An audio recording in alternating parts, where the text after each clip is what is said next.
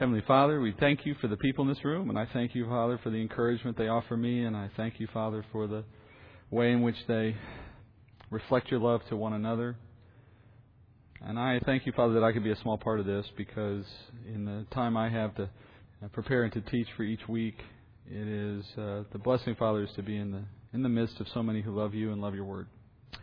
And so, thank you, Father, that we can all enjoy that time together, and for the continuing way in which you guide all of our hearts to be peaceful and loving and and forgiving. And uh, we ask that to be a never-ending work, Father. And through your word, we pray tonight you teach us, among other things, about these very matters and that you would instruct us into greater righteousness. And I thank you, Father, that I may be the vessel to bring that word. In Jesus' name I pray. Amen. Chapter 19 is where we are. Chapter 19, verse 8. Specifically, Paul shows up in Ephesus, finds a small group of men who were professing a kind of belief, but it was clear to Paul that what they believed wasn't exactly what they needed to believe. He baptizes them after explaining the true gospel because previously they had only understood the preaching of repentance that came with the baptism of John. After he does this new preaching and baptizing, we saw last week they received the Holy Spirit, and with it came all those demonstrative outward signs that the Spirit may do from time to time, and particularly in this day and age, in the time of Acts.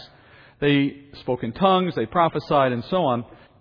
So these signs were a necessary way that God confirmed that what Paul was delivering was not only distinct from what they had heard in the past, but it was the truth in contrast to what they had heard in the past. The, the thing they heard in the past was not wrong, but it was incomplete. Paul now still ministering in Ephesus where he arrived as his first stop along his third missionary journey. He's still in Ephesus, and tonight he will remain in Ephesus for the entire teaching. Verse 8. And he entered the synagogue and continued speaking out boldly for three months, reasoning and persuading them about the kingdom of God. But when some were becoming hardened and disobedient, speaking evil of the way before the people, he withdrew from them and took away the disciples, reasoning daily in the school of Tyrannus. This took place for two years, so that all who lived in Asia heard the word of the Lord, both Jews and Greeks. Paul now, you notice, goes to the synagogue for the first time. That reminds us that this earlier moment that we just talked about, was not really Paul's first effort to evangelize within the city as a whole. This was a preceding moment in which he had met just a small group of men. And if you remember, we ended last week in verse 7 where Luke numbers them. He numbers them as 12 men. So it was just a small group that he encountered early. Now we see him beginning ministry in the normal process that Paul followed, as usual, going into the synagogue, starting with the Jewish people. And as well, reasoning, persuading, working with them through their Old Testament scriptures. It's remarkable, though, notice in the text, it's remarkable how long they give him an opportunity to do this. In Ephesus, he's in the synagogue, it says, for three months before things start to go wrong. That's got to be a new record for Paul. And it's a very long time when you think about it. It's a very long time to preach the gospel each week, not convert, and yet they still want to hear it week after week. Some measure, some, some conversation about it. It's probably the case that some were converted along the way, and he stays not until he gets his first convert or two. He stays until they stop listening.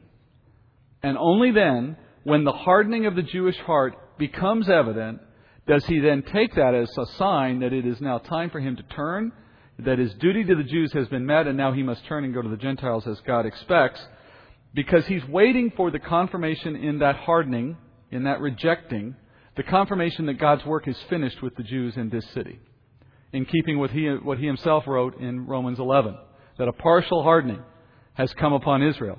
And because it's partial, not entire, in other words, not all Jews, but there will be a remnant, Paul remains until the remnant has been reached and it's clear he's met that end. And in this case, you notice, inevitably, the hardening, and Luke actually uses that word in verse 9. Some were becoming hardened. When that hardening becomes evident, Paul moves on. They show him their hardened heart by speaking evil of the way. And some have described this term, the way, to be Christians or Christianity, but that's not actually true. It's a little off. It's close, but it's off. This is not a reference to the Christian religion. This is a reference to Christ. They're speaking evil of Christ. Remember? He says, I am the way, the truth, and the light. That is how they came to use the term the way in describing Jesus. So that might be a good note to put in your Bible. Right above the word way, you might write Jesus. So it's a specific kind of blaspheming. There are many people who we will see and run into who speak unkindly, if not in terms of evil, about Christianity, about Christians, about a denomination, about Christian practices, or even Christian beliefs. We can live with all of those things and not find reason to be offended. But when they malign or blaspheme or speak evil about Jesus himself, we have a decision to make. We could do worse, I think, than keeping to the standard Paul himself models in his ministry. When our audience listens, maybe even debates and argues, maybe even speaks poorly of Christianity, we can tolerate that and engage with them on the matter of the gospel. But if our audience makes that turn to speaking evil or blaspheming about the name of Jesus, I would argue out of Scripture and Paul's model in particular that we have an obligation at that point to leave that conversation. Maybe not permanently. And, and this is not an absolute rule. I don't want to overstate this. But I want us to be aware of what I think Scripture models here, which is to participate in a conversation in which the name of our Lord is, is being treated that way, is, I think, to run up against what Jesus cautioned when he said, Do not throw pearl before swine, lest they trample it under. The concept here is, in metaphor, is very simple. What we have to offer to them is Christ himself, as an ambassador of Christ. When their response is to trample under in the mud, so to speak, the very Messiah we are holding out for them, that is the sign, the clearest sign we'll probably get, that this is not the time, place, or person for us to evangelize. Not, that's not a permanent condemnation of them or anything of the sort. It's to talk about that moment. To continue to engage, I think, risks becoming party to that in some sense, or at least to enable it. In the analogy that Jesus uses in that reference to throwing pearls, the swine can't trample them if they're not thrown. So if we are in the process of throwing, so to speak, Jesus at someone who is delighting in trampling under that very thing, we probably are better off throwing nothing. And I think Paul shows that here. He reached the limit when they blasphemed the Lord, and then he left. He lands in a school, we're told, a school of Tyrannus. The name Tyrannus, literally in Greek, is tyrant, which may mean he was the schoolmaster and as such made the school available. This is an interesting little practice in Paul's day, uh, that the fact that he would land in a school, because it mirrors a practice we see even still today, that, that when men uh, want to bring the gospel to an unreached group, they often begin in buildings of one kind or another that have no direct relationship to the church as we see it today, the church building, in other words. They're simply hospitable and available. And in our day, Sundays are a day in which, or Saturdays for that matter, in which schools are op- open and empty. So schools are still a very common meeting place for tr- small, even moderate sized churches that are trying to get started. The practice then of using other facilities in Paul's day was not only common, it was, generally speaking, the only way that the church met in his day. It was only after church and state were combined under Constantine that the idea of a permanent, funded church building came into vogue. Prior to that, Paul and the rest of the church met in whatever facilities might be available, most of the time homes, sometimes in a synagogue, sometimes in other public buildings. You can make a good case that when the church moved into permanent structures, a lot of things started to go wrong, but that's another another conversation. Interestingly, one early manuscript about uh, of the book of Acts, an early copy of the book of Acts, adds something at this point in the text. It says that the meetings in, Ty- in the school of Tyrannus was between 11 a.m and 4 p.m. Some of your Bibles may have that in your Bible.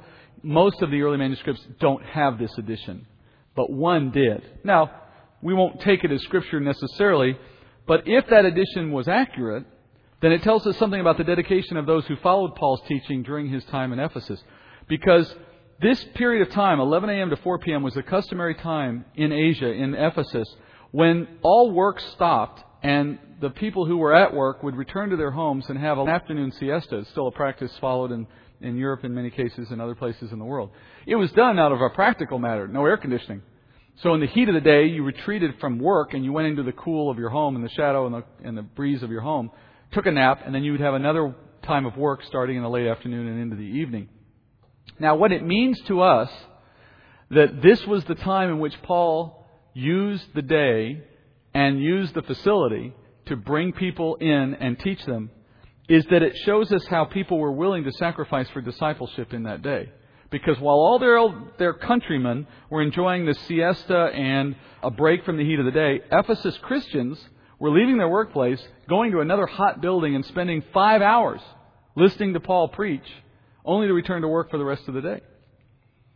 It may seem like a small thing to even highlight this point in the text, but it teaches, I think, a general principle for discipleship that remains true till today. And that principle is we don't grow in our faith and we don't grow in our walk with the Lord unless we receive sound teaching somewhere, somehow, and practice what we learn. But studying God's Word as a means to growing in all aspects of our faith takes time. And in my experience, it takes a significant amount of time if we expect to really grow in our understanding of what the Lord has for us. And time has to come from somewhere. Something has to be given up to make time for what you're adding. In Paul's day, it was four hours of good rest in the middle of the day. And I know a lot of people struggle, as I do, to try to find those bits and pieces of time and stitch it all together. But if we really say we want to grow in the Lord, then we have to ask ourselves, what are we willing to give up if we're going to obtain that growth? What do we sacrifice in our schedule? And you could if we're unwilling to give anything up, then we shouldn't be surprised that we never seem to have enough time to pursue spiritual matters, because if we don't make the time, it doesn't magically appear. I remember early on in my marriage, Annette was studying the Bible, and I, I don't even think I was a believer yet. She would study, and, and then I think at some point I started to in, investigate study of the Bible at some level, and, and I couldn't find time for it. And she, she gave me a, a very wise uh, observation. She said, when she put study at the beginning of her day, even on days when she said it didn't seem like she'd have enough time for everything she already had on her schedule, much less time to study the Bible. Nevertheless, she'd take time in the beginning of her day to study, and then somehow everything else just seemed to get done. But when she made the decision to do everything else first and then find time at the end of her day, it never worked out. Now, whether there's a spiritual principle operating behind the scenes there or not, I'll leave that to your own judgment. But it worked out that way. And I don't think it just comes down to the order of events in the day. I think that's an example of it. But the principle is even broader than that in how you schedule your week or your month or your life. How much of all that we say we want to accomplish in our life needs to really get done at the end of at the end of it all when we are in our grave, how much of it really needed to be done versus the kind of spiritual growth that can be accomplished through a lifelong dedication to study that does have eternal value, that does go with us into, into the kingdom. Our, our spiritual maturity that we gain here follows us into the kingdom. That's the teaching of Scripture. Luke says Paul taught in Ephesus for two more years. And in fact, later in chapter 20, Paul's own testimony is he spent a total of three years in Ephesus, suggesting that he'd already been in the city close to a year by the time we reached this point in the Scriptures. Luke says the effect of all this time was that the Word of God reached all who lived in Asia, both Jew and Greek. Now, what does he mean by that statement? Is he simply speaking in a kind of an exaggerated way to emphasize that Paul's preaching in Ephesus was bold and it, it went outward, it influenced Asia? Or does he mean it literally? That somehow Paul's preaching in Ephesus literally impacted the entire region of Asia Minor from where he was in Ephesus? The answer is the latter. Paul's ministry in Ephesus essentially reached the entire inhabited region of Asia Minor from being in Ephesus for three years. In fact, most Christians fail to appreciate just how important Paul's ministry in Ephesus was, how important it was to the spread of the gospel, period. You can't overstate how important it was, the work he did in Ephesus for three years. From the work he did just in this one place, teaching in the school of Tyrannus for two years, Listen to what came out of that teaching. We know this from a, a collection of reading either out of Acts or the New Testament letters. In spending every four hours every day in this school teaching whoever showed up, Paul was responsible for sending Christians out into Asia Minor and founded every church that we know of in Asia Minor that's recorded in the New Testament. From the students of Tyrannus, you have the churches of Colossae, Laodicea, and Hierapolis, specifically named in the New Testament. There's also reason to believe, based on Luke's statement, that the churches of Smyrna, Pergamum, Thyatira, Sardis, and Philadelphia were all started in his days in Ephesus. Additionally, the city hosted not only Paul, but later Timothy and the Apostle John served in ministry to this city. The church in this city received not less than seven of the New Testament letters, including the one that bears its name. Ephesus was also the source of important New Testament writing outward. Paul wrote all three of his letters to Corinth while he was in the city. Remember, only two survive. He traveled from this city at least two times into Corinth while living in Ephesus. And during his time in Ephesus, the church became the largest gathering of Christians in the world in Paul's day. From a city that was literally the center of pagan worship in the world and the center of black magic and sorcery with the temple to Artemis, which dominated the city's culture and commerce. Paul shows up and in three years has the largest concentration of Christians in the world and has brought the gospel to Asia Minor, the center of the inhabited world. It eventually died out as the book of Revelation describes in the letter written to the church.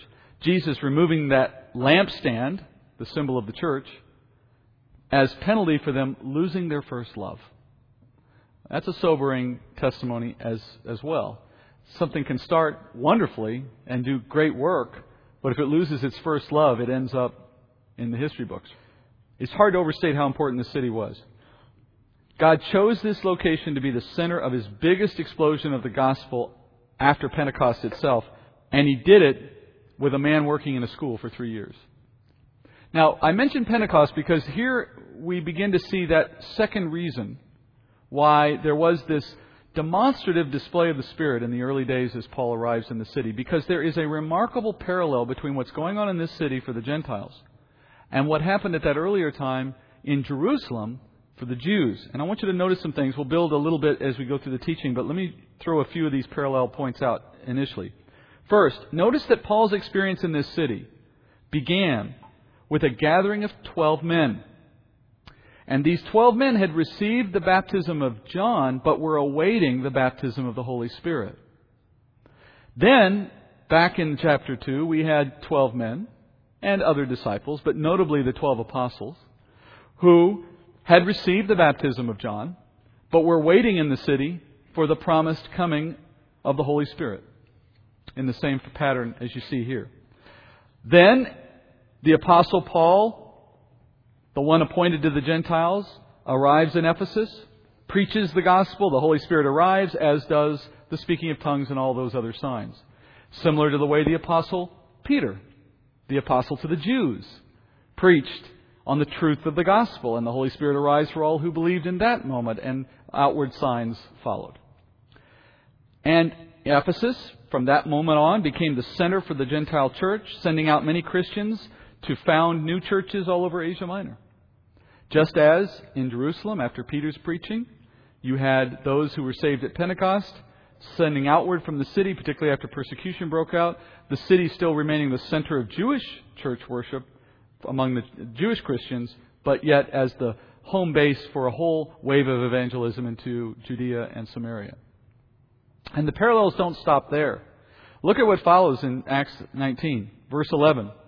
God was performing extraordinary miracles by the hands of Paul, so that handkerchiefs or aprons were even carried from his body to the sick, and the diseases left them, and the evil spirits went out nothing new here for us in the sense that there's miracles taking place. That's certainly nothing new for anyone who studied Jesus in the Gospels, and again, for the apostles and the ministry God gave them. And Luke records here how Paul was performing similar miracles in this city. But in this case, the miracles take an extraordinary form, something we haven't seen before. Paul's garments are capable of indirectly delivering God's power for healing. They produce not only healing, but they cast out evil spirits, we're told. Now, notice Luke makes clear from the very beginning of that two verse segment I just read that the source of all this power is God Himself. God is choosing to work through these methods. So there's nothing magical about the, the cloth, of course. None of this stuff is the point. It's that God is working in this way. But yet, we still have we have not seen this before in Paul's ministry. There is something novel here, something different. So it suggests God is working in a special way here for some special purpose. Here's another parallel for us, if you haven't seen it already. Do you remember Luke's earlier report in the book of Acts on how people in the city of Jerusalem were responding to Peter's ministry after he had brought the gospel into that city? I'll remind you of something in verse or chapter 5 of Acts, verse 14. Luke says, and all the more believers in the Lord, multitudes of men and women, were constantly added to their number to such an extent that they even carried the sick out in the streets and laid them on cots and pallets, so that when Peter came by, at least his shadow might fall on any of them. Remember that? Also, the people from the cities in the vicinity of Jerusalem were coming together, bringing people who were sick or afflicted with unclean spirits, and they were all being healed. So it became known that if you lined up the sick people on the side of the road at the right time of day with the shadow, you could get healed. And it was working.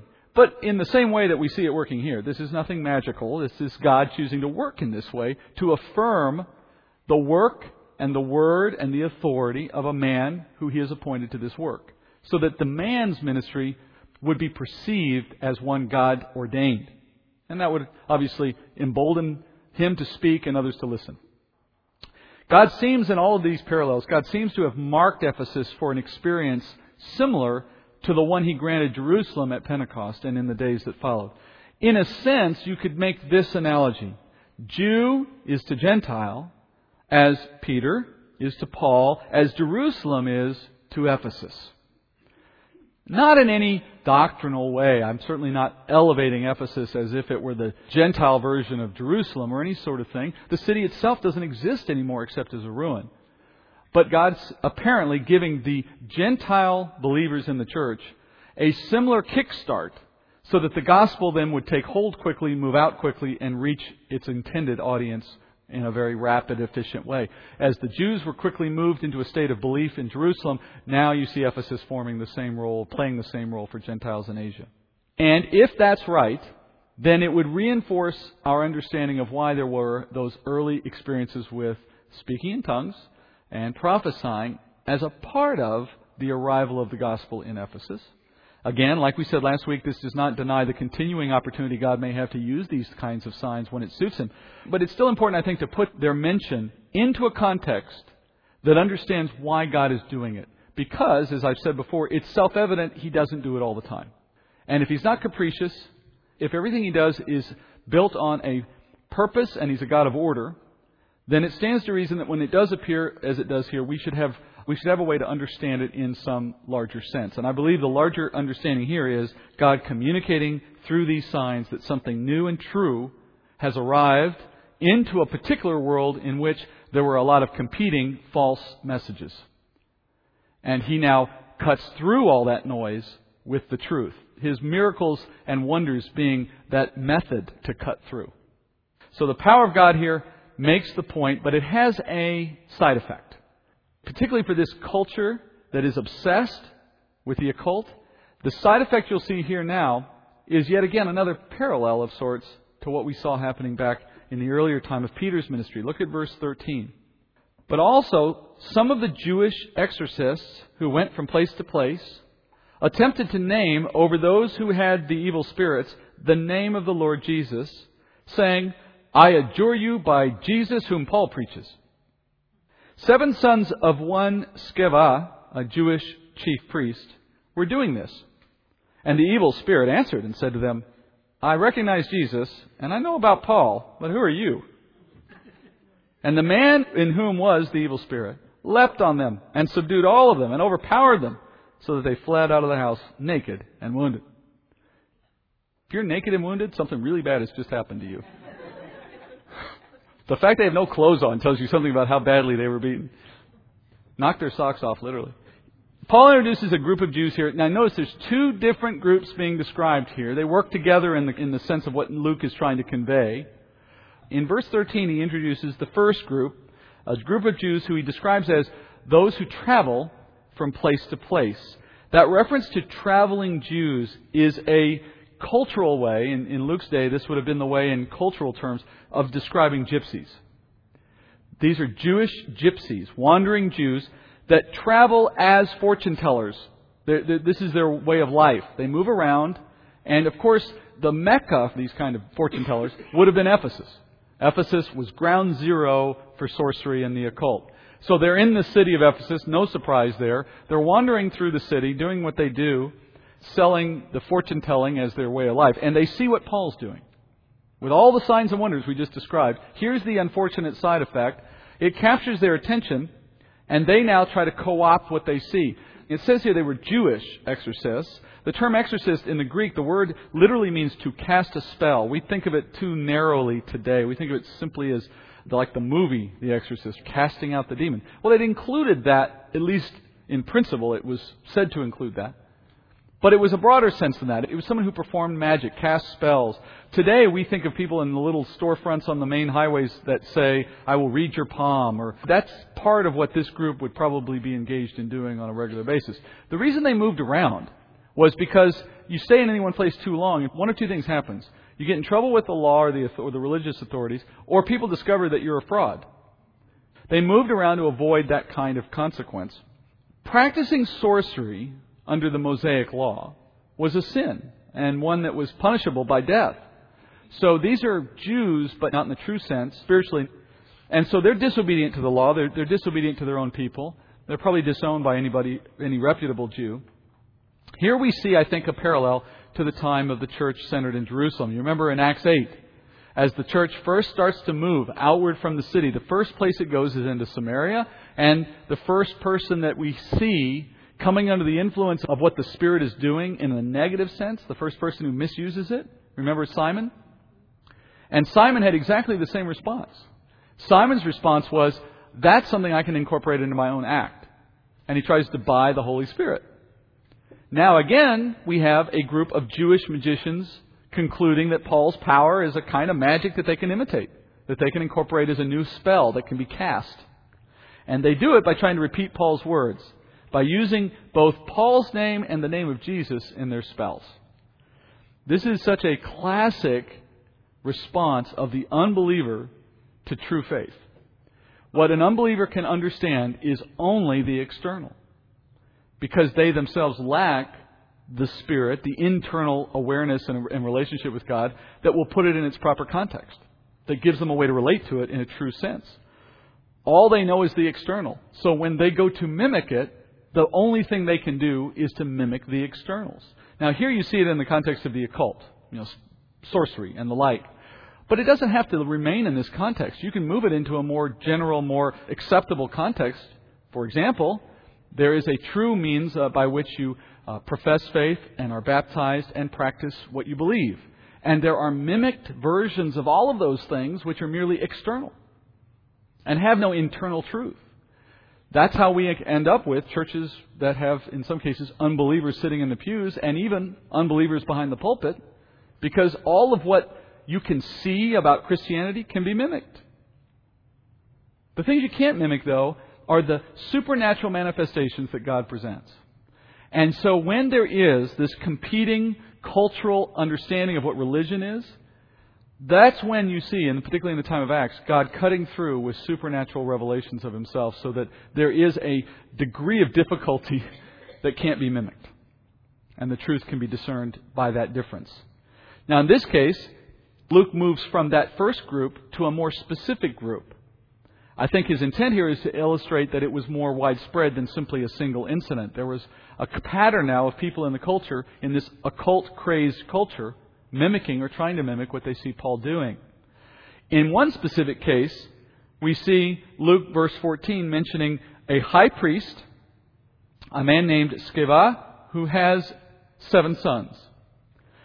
Now, the title of high priest, that's interesting because Israel only had at most two high priests, and even then that was an aberration. Typically, though, they would only have one.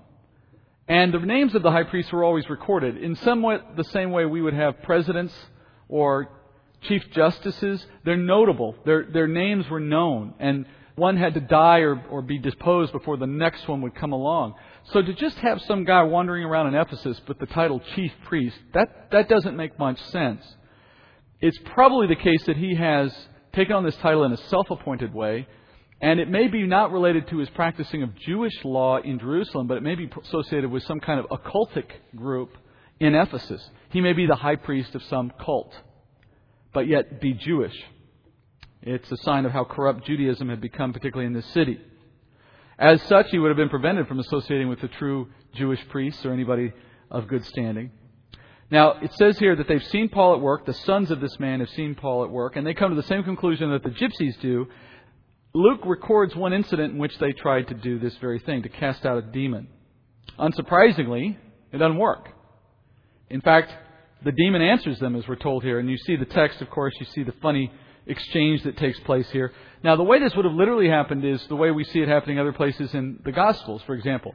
A demon, as he indwells the human body, to the degree he wishes, takes over that body. Uh, I'm not an expert in demonic behavior, but I only go by what I know in Scripture. A demon can be present in the body, but you not know it. The best proof of that is Judas. Judas didn't foam at the mouth. His head didn't spin on top of his shoulders. He didn't break chains and run naked through tombs. He sat at the table and ate with Jesus. But when the time came, Jesus said, Go do quickly what you have to do, and he got up and left. So we can be surrounded by human beings who are indwelt by demons and not know it, except when they reveal themselves through the behavior of that person. But then on the other end of the spectrum, we have all of those displays I just talked about given in the scriptures, in, in the Gospels particularly. People who did very unusual things. And in the case where they speak, with the demon being the speaker, you still have the person's vocal cords being used. The person is still the host for this spirit being. And so the person is still uh, the one you're hearing, but you know by what they're saying and by other mannerisms perhaps that you're not listening to them. You're listening to what's inside them. And though I haven't had exactly that experience, I know of people who tell me, and I have good every reason to believe them, that they have seen that. And certainly there's no reason to think that this basic practice would have stopped at some point in the past. Humans are still humans and the demons still exist. Why would they have stopped using bodies when they care to? It, it would, that's actually a harder thing to believe than it is to simply understand and believe they're still out there doing what they do. The demon here says something very interesting. He says, I know Jesus and I know Paul, but he uses different Greek words for each person. And some of your Bibles may reflect that in the way that the English may use different words as well. In the Greek, in the case of Jesus, the word for know is gnosko, which in the Greek literally means to know through experience, first hand knowledge. This demon had personal knowledge of Jesus, which all demons do. the demonic realm knew Jesus before we did because they were with Jesus before they fell. So they have first hand knowledge of who Jesus is. No confusing that. That's how James can say the demons know of God and shudder. There's no mystery there. Then he moves on to speaking about Paul. The demon says he knows again, but this time the word in the Greek changes to epistamai. That's where we get words like epistemology from. It means knowledge of the truth. This is to know something as through understanding something, to be taught something, to have a knowledge of it through understanding, not a knowledge through personal experience. So the demon was personally acquainted with Jesus. He had heard about Paul. He had known about what Paul was doing. Now, before we go on to the next step, just think about what that means all by itself. These are sobering realities because any Christian who steps out of ministry like Paul did, and to any extent, should have reason to believe that the demonic realm could say the very same thing about us. They certainly know Jesus, and they may have heard about us. The demon realm may eventually say, in knowing about us, that they have reason to oppose us personally in some form. That realization shouldn't cause us to hesitate in ministry or in serving the Lord, but it should cause us to at least remain on the lookout for the enemy's schemes, just as Peter says we should do, as that roaring lion who is prowling. So, first thing to note is our work can be known by the demonic realm, and we need to be understanding of that. Secondly, the demon concludes he does not know this group of men. He does not know this group of men. And then, as I said in Texas parlance, he proceeds to whoop them. These men had no power of their own. Their attempts to invoke the name of Jesus and Paul were just useless, empty ritual. So it conveyed no power in the moment.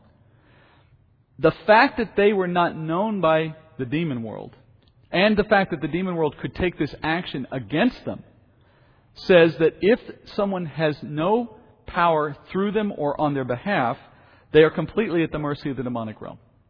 And the demonic realm has much greater power than the human realm does by God's design. So we're left with the impression here that the demon would have reacted differently if he could have said, I know you too.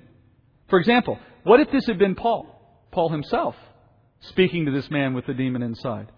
The demon would have known who he was dealing with, and since we know already, Luke has said, Paul is actively casting out demons all over the place. In fact, just his garments are casting out demons. It's reasonable to assume that the demon here would have never opposed Paul, probably would have done everything he could to avoid Paul. And if forced, he would have been, had no choice but to leave the body. That's what would happen if it were Paul. But because these men were unknown to the demons, the demon has no fear, that's evident. He mocks them. No hesitation to attack them, and he has the power to carry out his will. That's the other side of this coin for us Christians. If we step out in ministry, we may become a target because we may become known. But if we don't step out and become known, in some sense, then perhaps the demon world has no reason to fear us. It's clear enough these men were unbelievers. That's what left them vulnerable. The question is, as believers, can we reach a similar level of vulnerability to some limited degree because we are not in the fight? And the enemy has very little reason to fear us. Now, having said that, we are never without some measure of power having the Holy Spirit in us, as John himself says, He who is in you is greater than he who is in the world. But can we expect to conjure up the Spirit's power and protection in the moment, like a, like a genie, when we need him in a time of trial? That's where I think we reach a limit here. The Spirit doesn't respond to our orders or even to our desires. So if we are not practiced in some sense in reliance on the Spirit, in seeking His counsel, walking in His counsel, hearing His counsel, then when we come into contact with the enemy, do we expect the Lord to give us the triumph we want in that moment, or will He allow us to see some of the discipline that comes upon a believer who's not walking in His counsel? Now, He's never going to forsake us. There's limits here. We're talking about chastisement, not destruction. But as we attract attention, stepping out of ministry, I believe the Lord delights to show His power through us by defeating those attacks, or at least giving us strength to contend with them in some sense. But when we face trials as what I'll call an undercover soldier, who has not really made a practice out of disciplining themselves to deal with issues like this and to listen to the Lord and so on, I think we take an even greater risk and we, we have the danger that he may let the, the demon have some, some room to work if for no other reason but that it might become a chastisement to us. Verse 17. This became known to all, both Jews and Greeks who lived in Ephesus. And fear fell upon them all, and the name of the Lord Jesus was being magnified. Many also of those who had believed kept coming, confessing and disclosing their practices. And many of those who practiced magic brought their books together and began burning them in the sight of everyone. And they counted up the price of them and found it 50,000 pieces of silver. So the word of the Lord was growing mightily and prevailing. So God uses this effort, this event rather, to profit the church in Ephesus. Notice the first result fear of the Lord. As a result of what happened with the sons of Sceva, fear of the Lord, followed by the name of Jesus being magnified. Furthermore, then, many accept Christ and confess their sins. That's the standard expectation. When you think about people today talking about revival, or any kind of movement of God that results in new waves of evangelism, the pattern is always this way a fear or reverence of God, a return to a life of holiness in response to that fear and reverence, followed then by Jesus being magnified, the name, not, not the church itself, but Christ Himself, and then a repeating of accepting of Christ and a new, a new wave of evangelism. A new generation comes into the church. And you can look back in history in some of the famous movements of, of the last uh, 200 years, even, and you'll see the same pattern over and over again.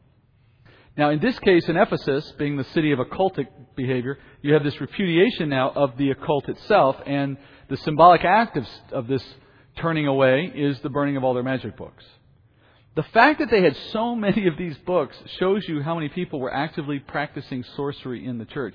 This is not the way I think we see it today where it seems to stand out from the culture in a very odd way. Think of something more contemporary. Think of some practice or behavior that has become very common in the way people live their lives today, and that became a center of focus in God's ministry, and everyone turned from that thing, whatever that thing is. And uh, let's say, for argument's sake, television is a, a societal evil. I'm not saying it is. I'm not saying it's unbiblical. I'm using that analogy just because it's a comparison from the standpoint of how common it is, the, from the standpoint of how acceptable it is in our society. And if that could be useful in a rough way to compare to here, then it would be the equivalent of everyone taking all their TVs out of their house and burning them in the street. It's a dramatic, culturally dramatic turn here that involved everybody. There would have been very few unbelievers, pagan unbelievers in that city who did not practice the occult. It was part of everyday cultural uh, life in that city. That's 137 years of wages. Multiply your annual salary right now by 137. Even at minimum wage, that's $2 million.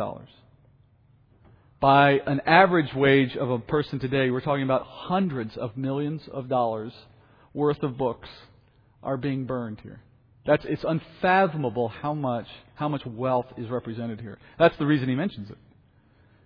Unbelievable amount of money. That tells you the scope of it. I mean, no one in that city would have owned a million dollars worth of books. The scope here is with respect to how many. It could have been 50,000 books or somewhere in that neighborhood. Have you ever seen believers willing to give up so much of what the world offers to please the Lord in obedience? This is a remarkable scene. I don't know what compares to it, really. What could we give up on that scale? And heaven knows we probably have plenty of things we could choose from. But who does that? I want to just leave you with this appreciation for what the work of the Spirit has done in this city in the three years Paul is there to create this kind of upheaval. Finally, Luke adds his key marker phrase. You've seen this several times already. I mention it every time we hit it because I talked in the very early stages of the book back in first night that we would see this marker phrase occur every time there is a new division in the book about to take place. And that is now where we're at. He says, The word of the Lord multiplied and prevailed. Now, the statement is a clear and understandable one on its own. I don't mention it so much to explain it, but to simply make note of the fact that the narrative now is moving into a new phase, into the last phase of the book, in fact, the longest of the sections of this book. This is that buoy in the water that you look for in the book of Acts. Every time this phrase is used, Luke is using it as a way of indicating I'm moving on to a new chapter, so to speak. What sets this section apart from the rest is Paul's singular focus on reaching Rome. Look at verse 21. Now, after these things were finished, Paul purposed in the Spirit to go to Jerusalem after he'd passed through Macedonia and Achaia, saying, After I've been there, I must also see Rome. And having sent into Macedonia two of those who ministered to him, Timothy and Erastus, he himself stayed in Asia for a while. This is sort of an introductory uh, passage for Luke before he gets into the heart of it. Paul receives or perceives this new direction from the Spirit. And specifically, this is what Paul now has come to conclude. He needs to travel from where he sits now in Ephesus. If you have the maps we've handed out here in the past, or if you have one in your Bible, this will be helpful. This next part of the discussion tonight will, will, be, will benefit if you have a, a map handy. Paul has heard the Spirit tell him he needs to go from where he is in Ephesus, which is on the western side of Asia Minor, present day Turkey, near the Aegean Sea. He must now travel through Macedonia, which, if you look on your map, would be the area north of Corinth and Achaia, Greece, in other words. And then through Achaia, eventually is making his way to Jerusalem. By the way, the reason he wants to go to Jerusalem is he's carrying donations from the Gentile church. And the Jerusalem church was very poor, and it subsisted largely on the donations that the Gentile church provided it. And then ultimately, of course, he wants to travel to Rome. Remember at the very beginning of this study, I said that the manner of, of, narrative here is one of an outward movement from Jerusalem and then further outward and outward and outward, and that Luke orchestrates the telling of this story so that it's clear that the, the last stage of this outward mo- movement is to get to Rome, which was the, the capital of the world, of the Gentile world. So it moves from the capital of the Jewish world to the capital of the Gentile world.